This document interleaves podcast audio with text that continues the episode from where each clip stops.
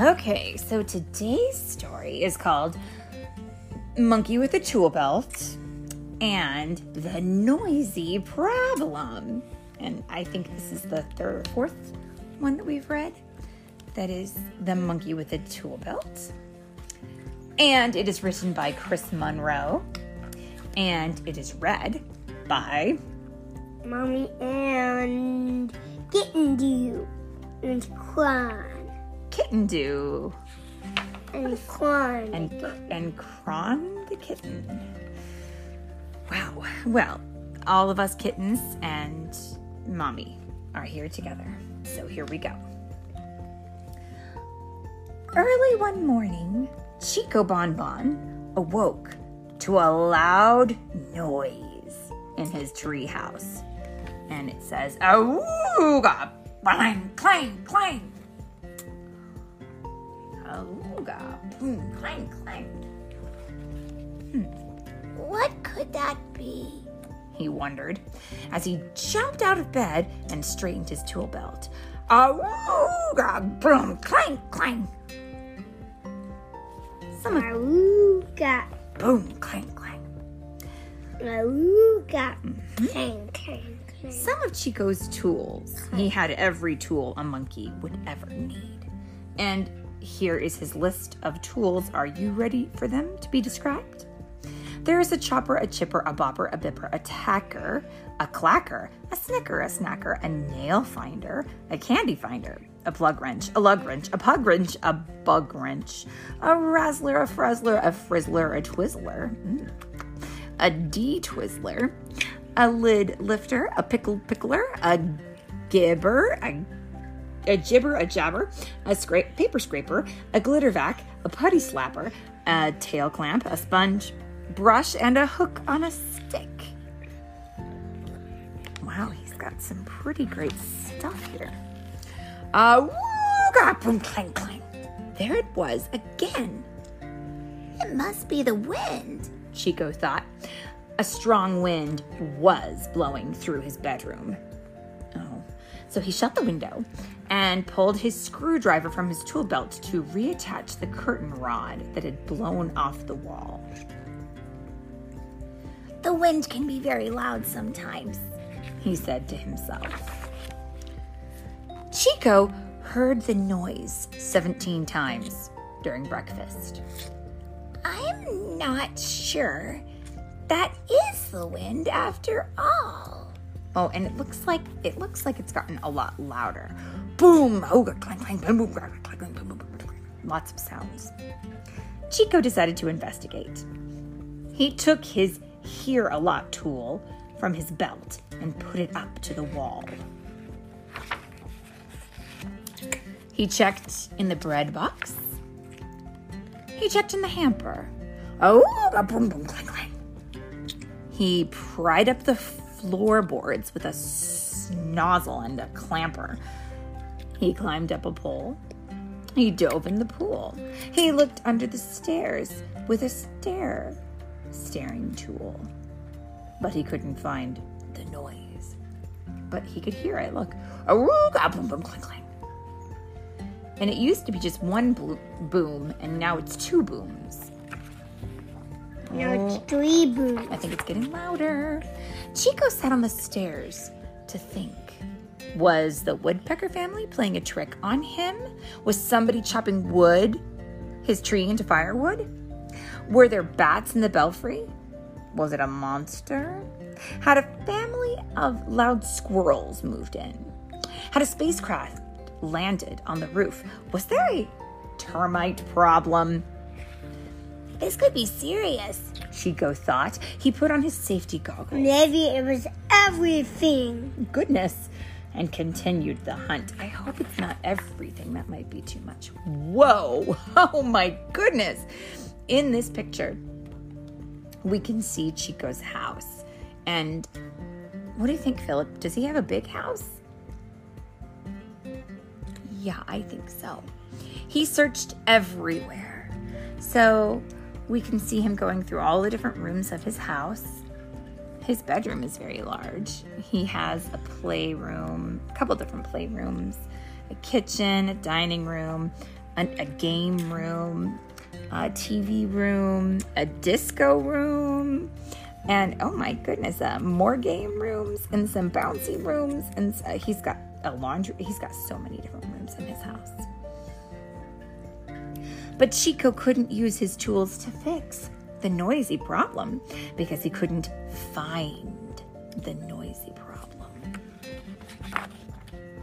Chico stopped in the hallway and took his hanky from his tool belt. He wiped off his face. He'd gotten very dirty while searching, especially when he went up the chimney. He opened the laundry chute door. Just as he was dropping in the hanky, a loud noise echoed up the chute. Ooga boom, clang, clang. Chico rubbed his ears. I think I found the noise, he said. He plugged his earplugs into his ears and put on his hard hat. Then he bravely peered down the chute. It was very dark. Chico shone his 1,000 watt flashlight down the hole, but all he could see was his hanky, pair of shorts, and a beach towel jammed in the chute. Something was stuck in there. I should go down to the laundry room and look up, thought Chico, which is what he did. And this is what he saw. Oh my goodness. Philip, what is that? An elephant. An elephant was clogging his laundry chute. Heaven's name. The elephant wiggled and kicked his feet. Awooga, boom, boom, clang. What are you doing up there? Boom, boom, clang. I'm stuck. My name is Clark. I must have wandered into that wrong treehouse last night in the dark. I thought this was Elsa's house. Oh. And Elsa lives two trees down. Her treehouse does look a lot like mine. Yes, although I don't believe she has a laundry chute, Oh. I'll have to build her one. thought Chico. But for now, he set to work to get Clark out. He measured the distance to Clark with his tape measure. Oh, I should say there are 12 steps to what Chico is going to do right now. And that was step one. Step two is using his pencil, he divided by seven. Number three, he made three cuts in the edge of the chute with his three cut saw. Number four, he sanded the inside of the chute with his silver stopper sander. Thank you. Number five, he thought about using his extra large grease gun to squirt grease around Clark's edges, but changed his mind. Number six, Too messy. he thought. And it might get all over my laundry. Good point. Number seven, he decided to go with plan B. What is plan B, Philip? What is that? Banana. That's right. Number eight, he went to the kitchen and came back with 12 bananas. He began peeling and eating them one by one. Number nine, Clark smelled bananas.